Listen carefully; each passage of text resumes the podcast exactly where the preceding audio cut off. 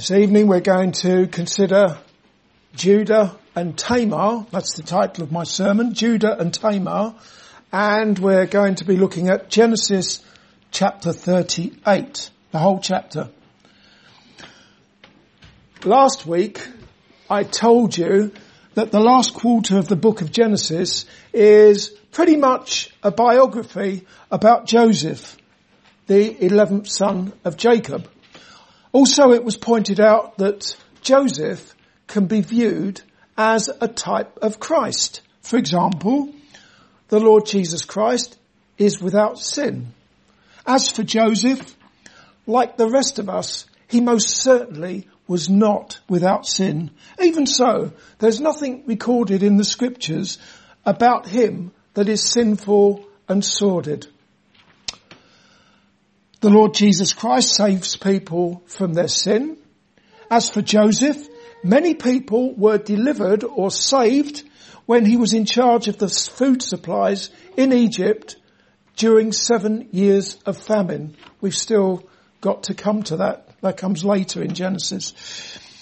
We started reading about Joseph in chapter 37 and it was seen that when he was just 17 years of age, he was sold into slavery by all his older brothers who hated him and they envied him.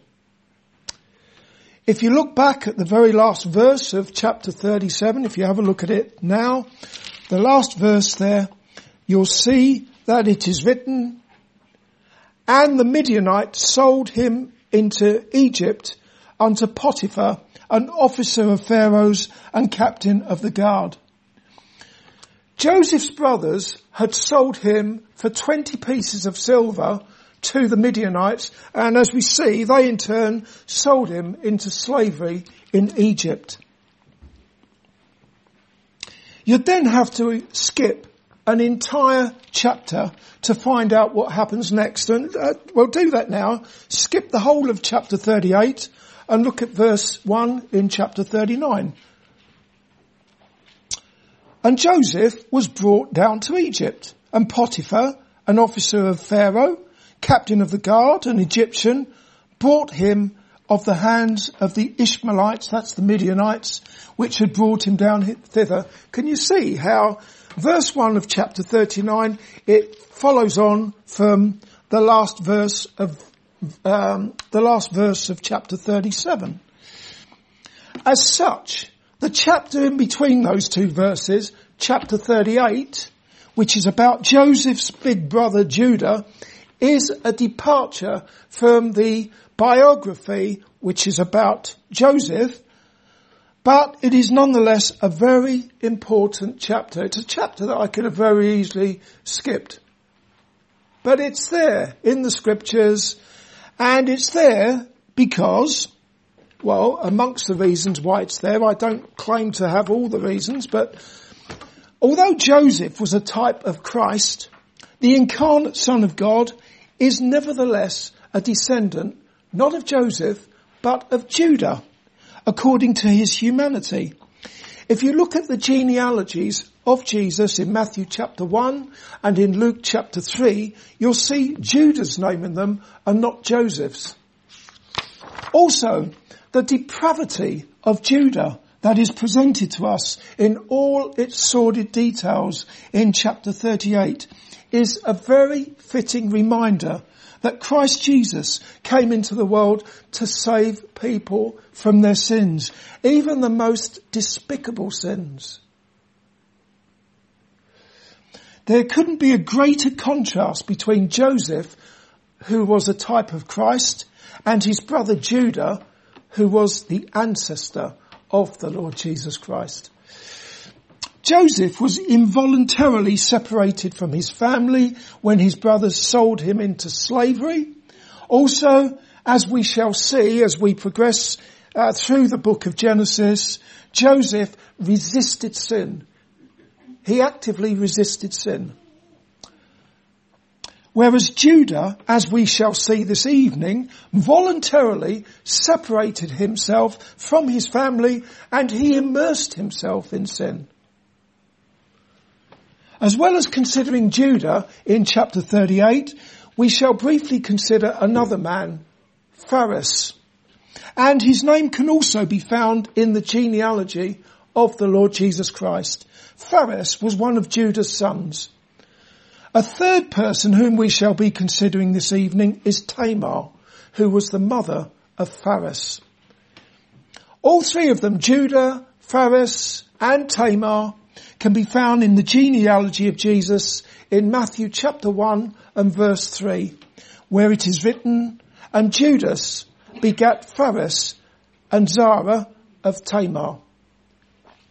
Zara, whom we shan't be spending any time considering, was the twin brother of Phares. Uh, if you paid attention when I was reading it, he was the one that put his hand out first. The midwife tied a thread to his hand. Then he went back inside and his brother Phares, uh, came, uh, was born first. Well, just look again at verses one and two. And it came to pass at that time that Judah went down from his brethren and turned in to a certain Adullamite whose name was Hira. And Judah saw there a daughter of a Can- certain Canaanite whose name was Shua. The, her father's name was Shua. That wasn't her name. And he took her and went in unto her. After Judah and his brothers sold Joseph into slavery and then they comforted their grieving father Jacob as they pretended that Joseph had been devoured by a wild animal, Judah left the family home in Hebron and he married a Canaanite woman, a pagan woman. Judah married her even though he, he would he would not have been entirely ignorant of the promise of God that was given to his father Jacob. When the Lord said to Jacob, Thy name is Jacob, thy name shall not be called any more Jacob, but Israel shall be thy name. And he called his name Israel, and God said unto him, I am God Almighty, be fruitful and multiply. A nation and a company of nations shall be of thee, and kings shall come out of thy loins. And the land which I gave Abraham and Isaac, to thee I will give it, and to thy seed after thee will I give the land. The land, or the land of promise, was Canaan, which Jacob's descendants, the children of Israel, would inherit about 200 years later. With that in mind, Judah had no business entering into a marriage relationship with a Canaanite woman. As John Calvin points out, for neither he nor his other brethren were ignorant that they sojourned in the land of Canaan under the stipulation that afterwards their enemies were to be cut off and destroyed in order that they might possess the promised dominion over it. He would have known something his father must have communicated something to him about the promises that were given. The promises of blessing. The promise that was first given to Abraham, then Isaac, then Jacob, that they would be a great nation. Judah's Canaanite wife gave him three sons. The eldest was Ur, next came Onan, and last of all there was Shelah. Judah found a wife for his eldest son. Her name was Tamar. And she was most likely a Canaanite as well. If her name sounds familiar, it ought to. I've already pointed out that Tamar appears in the genealogy of the Lord Jesus Christ as the mother of Judah's son Phares. More about that later. However, here in verse 6, Tamar is Judah's daughter-in-law by her marriage to her eldest son Ur. I hope you're still with me. Tamar never produced a son for Ur, and that is because the Lord slew him for some undisclosed act of wickedness that he did. Consequently, Judah instructed his second son, Onan, to marry Tamar and raise up a child unto his dead brother. That principle became enshrined in the law that the Lord gave to the children of Israel some 200 years later. And that can be seen to be the case in Deuteronomy chapter 25 and verse 5 where it is written, if brethren dwell together and one of them die and have no child, the wife of the dead shall not marry without unto a stranger. Her husband's brother shall go in unto her and take her to him to wife and perform the duty of an husband's brother unto her. It's clear. It became law for the children of Israel. If a man dies, a married man dies, his brother takes the woman to be his wife to raise up a son for his dead brother. As far as raising up children unto his dead brother was concerned, Onan was having none of it. And he took measures to ensure that he did not cause Tamar to conceive. That too was seen as evil in the eyes of the Lord, and he too was duly slain by the Lord. When one considers what the evil was, as well as it involving Onan's refusal to raise up a child for his departed brother Ur, it has been suggested that by his, by his action, now listen carefully to this, by his action he hindered or he delayed the coming of the Messiah. He delayed the coming of the Lord Jesus Christ, who descended from Judah's line. Obviously, Onan, who was, uh, should have produced a son for his departed brother, was of the lineage of the Lord Jesus Christ, uh, or, or he rather he was a son of Judah. So what he did there, it hindered or delayed the coming of Christ. That has been suggested, but I don't buy it. I don't buy it at all. In previous chapters, it's already been seen that God chose Isaac and not Ishmael, and then God chose Jacob and not Esau to be the recipients of the promise that in them and their seed, their seed being the Lord Jesus Christ, all families of the earth would be blessed. That must surely mean that the genealogy of the Lord Jesus Christ would end up precisely in accordance with God's predetermined counsel and the Lord's good pleasure. In other words, all the names that appear in the genealogy of Jesus are there because God chose those people to be the ancestors of the Lord Jesus Christ. And Onan was never God's choice to be in the lineage of Jesus and to advance his coming. By the way, that doesn't excuse him for what he did. It, he, he was expected to um, father a son for his departed brother. So I'm not excusing that. I don't believe the Bible excuses that at all. But at the end of the day, the names that appear in the genealogy of Jesus, they did not exclude Onan because of what he did. His name was not, is not in the genealogy of Jesus because God never meant it to be in there. When finally the Lord Jesus Christ was born, that happened precisely in God's time as well. No delay at all. The Lord Jesus Christ, He came in the fullness of time. Galatians chapter 4 and verse 4 tells us that. Not a minute too soon or a minute too late. In God's perfect time. As Paul said in Galatians 4 verse 4, but when the fullness of time was come, God sent forth his son, made of a woman. Coming back to our passage in Genesis chapter 38, Judah still had one son, Shelah, but he had no desire, or Judah had no desire for Tamar to be Shelah's wife. Look at verse 11.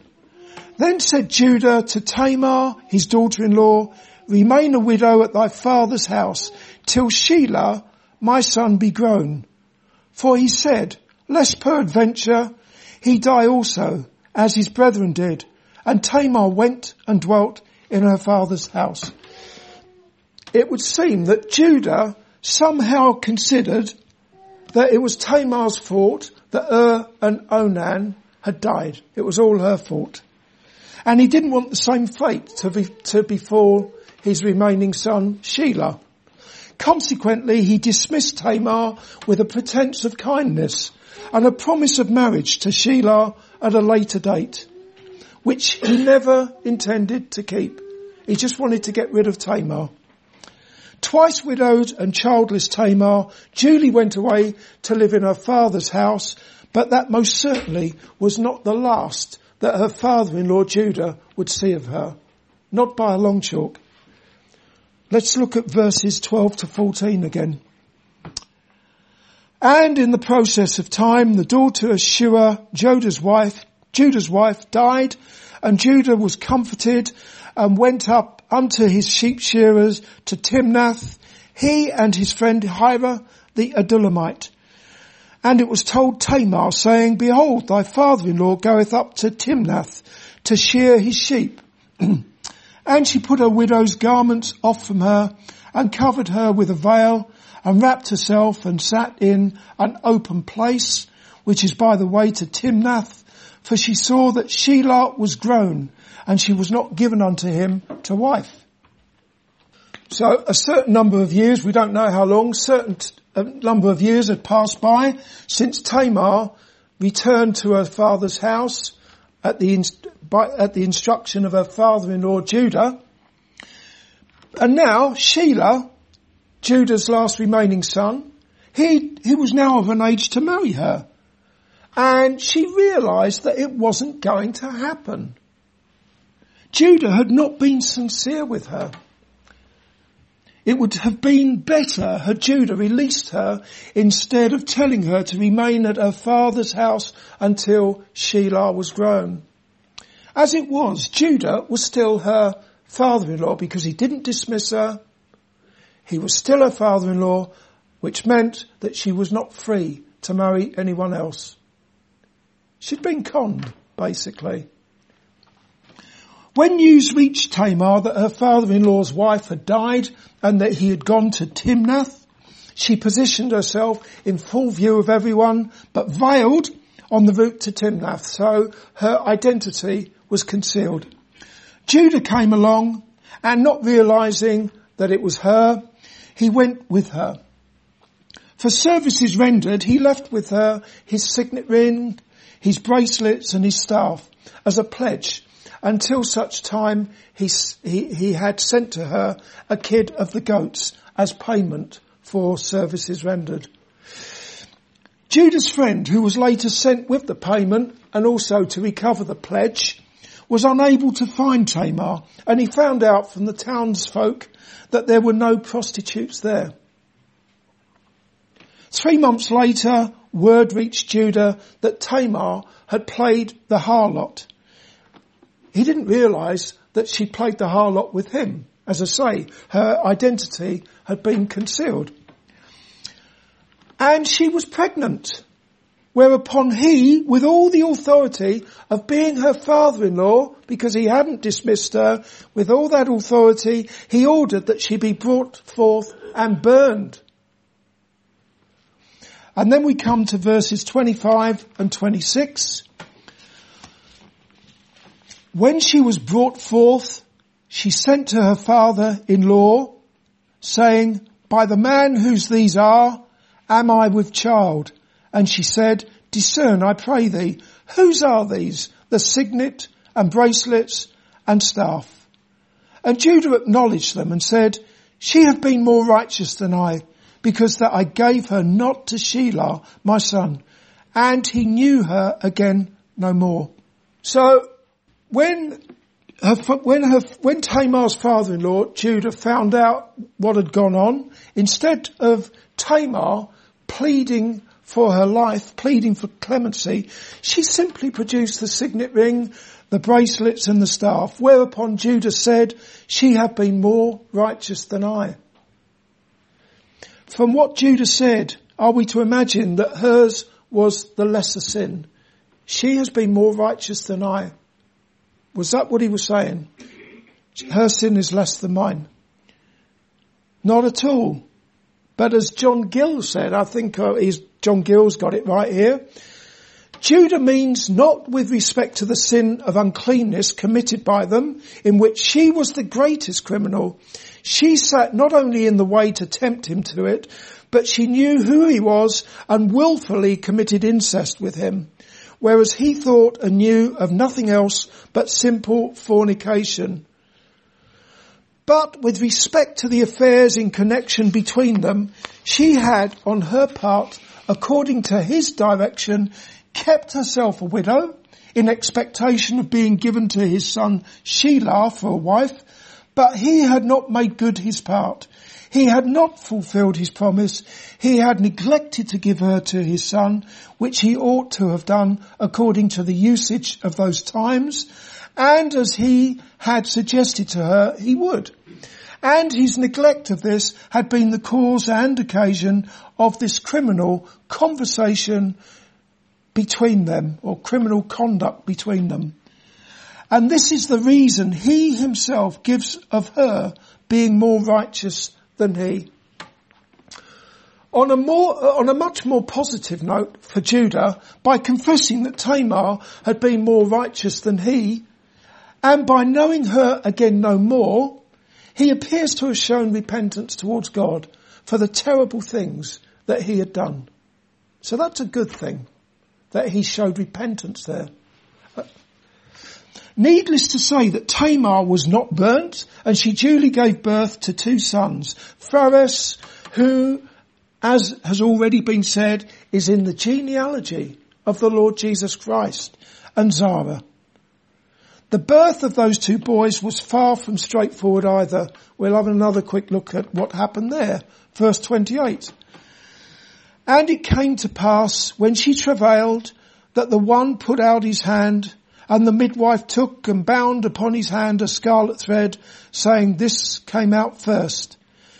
And it came to pass as he drew back his hand that behold his brother came out and she said, how hast thou broken forth? This breach be upon thee. Therefore his name was called Phares. He's the one who is in the genealogy of Jesus. And afterward came out his brother that had the scarlet thread upon his hand, and his name was called Zara. Let's have some applications for us. This evening we've been considering a whole chapter of the Bible, if you like, a whole chapter in history about matters that you might want to exercise a certain amount of discretion over if ever you read and consider it at your family devotions. It's a chapter that presents human depravity, warts and all. And in the thick of it are two people whose names are in the genealogy of the Lord Jesus Christ. Judah, the fornicator, who in the previous chapter had already risen to infamy when he sold his brother Joseph into slavery. And also there's Tamar, his daughter-in-law, who played the harlot with him. There is of course, um, but the only thing that Phares did in this chapter was be born. As to why God, the Holy Spirit, has included this chapter in the Holy Bible, again, I don't claim to have all the answers here, but for one thing, the speed at which Judah married a Canaanite woman when he departed from his family home in Hebron helps us to see and appreciate the need for the eventual exodus of Judah and all his family, all his sons, include, most certainly including Judah, out of the land of Canaan and into Egypt, where Joseph had, in the providence of God, been sold into slavery and risen to high office. In fact, he'd risen to become second under Pharaoh. All in the providence of God. And perhaps we can see why when we look at the antics of Judah in chapter 38. We'll see all the, we'll see about that later in later chapters. The whole family um, departing from the promised land of Canaan and going into Egypt, to sojourn in Egypt. And when they arrived in Egypt, they were hated by the Egyptians because they were considered to be lowly shepherds. And they were given the land of Goshen within Egypt, which means they lived separately from the Egyptians, the pagan Egyptians. In the providence of God, that arrangement no doubt served to prevent the patriarchs of Israel from being absorbed into pagan nations of Canaan. We see that that could very easily have happened when we consider what happened this evening with Judah. No sooner had he left his family home, he married a Canaanite woman. And so Joseph, being sold into slavery in Egypt, rising up to high office, and then eventually, for reasons that we'll see at a later date, if the Lord tarries, the whole of uh, the family, Jacob and all the sons, they pack their bags and move off to Egypt, and they they have their own little bit of Egypt called Goshen. That arrangement no doubt served to prevent the patriarchs of Israel from being absorbed and it kept them ethnically pure. And it served to preserve them from when they, for when they would eventually return to Canaan and take possession of it many years later after the children of Israel had been in, uh, uh, under affliction as slaves in Egypt and the Lord delivered them from Egypt and uh, after 40 years of wilderness wanderings they returned to the land of promise but by then they'd multiplied greatly and they'd been preserved as God's people, God's chosen people in the Old Testament times. Last of all, what can be seen in Genesis chapter 38 is that Judah did nothing whatsoever to merit being head of a tribe from which the Lord Jesus Christ, who is the lion of the tribe of Judah, would eventually be born. If anything, it's been seen that the um, preeminence of Judah in the patriarchal family was entirely due to the grace of God. We can't say that Judah was any better than any of his brothers. They're all as bad as each other. Far from being someone who strove for greater levels of holiness and godliness in his life, Judah appeared to be someone who was driven by lust. As, as for us, when it comes to salvation from sin, by grace are ye saved, through faith, and that not of yourselves. It is the gift of God, not of works, lest any man should boast. This is one of those chapters of the Bible that highlights the unmerited favour of God towards hell deserving sinners. And God's will being done, not because of anything good proceeding from us, but in spite of the outworking of depraved hearts. The Bible says the heart is deceitful above all things and desperately wicked. Who can know it? We see some of that in chapter 38. And I, I, my, my, I trust that none of us uh, are saying, oh dear, that, that, well it is bad, but don't put yourself on some uh, high horse with a halo round your head when you're reading a chapter like this. There go I, but for the grace of God.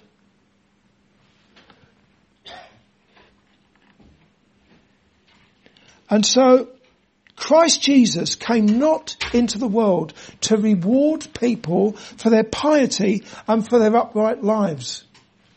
He came into the world to save deep dyed sinners.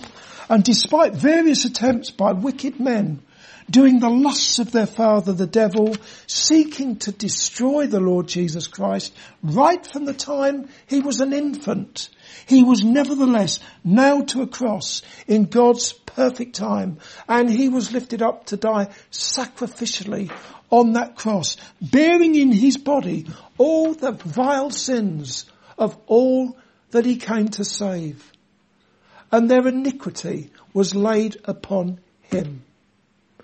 I want to emphasize this because more and more I'm convinced that too many Christians that yeah, they understand sin, and I'm not saying they're not Christians, but their understanding of sin doesn't seem to be enough. The, uh, an old man had said it perfectly when I was in London City Mission. He spoke about the sinfulness of sin. And Christians, the more we understand how sinful sin is, the more we will appreciate what we have been saved from. And the more we will appreciate the grace of God. That even though our sins are so bad, the depravity of our heart is so bad, yet the grace of God is even great, is far greater, infinitely greater than our depravity. And uh, if this chapter serves to magnify the grace of the Lord Jesus Christ, the one who was nailed to a cross, lifted up to die, bearing the most terrible sins and uh, the thoughts of our hearts, even if you live a comparatively clean life, that doesn't alter a thing. And I, I can hide behind the scriptures, which I do, and I can say, I can only repeat what the Bible says. The heart is deceitful above all things and desperately wicked. Who can know it? Jesus talked about the heart in Matthew chapter 15. From the heart proceeds murders, adultery, idolatry, theft, fornication, you name it, it's all there. We see that in the, in the world we live in. How much it seems to be magnified at the moment where anything goes in society. Everything's been turned upside down. And, and, and good is now evil in the eyes of this world and the most despicable things, things that are called an abomination in the Bible are celebrated and enshrined in law. It speaks volumes about the depravity of men's hearts. And still, the Lord Jesus Christ is saving people from their sins. All who come to Him in re- repenting for their sins, showing repentance towards God and faith in Jesus for the forgiveness of their sins.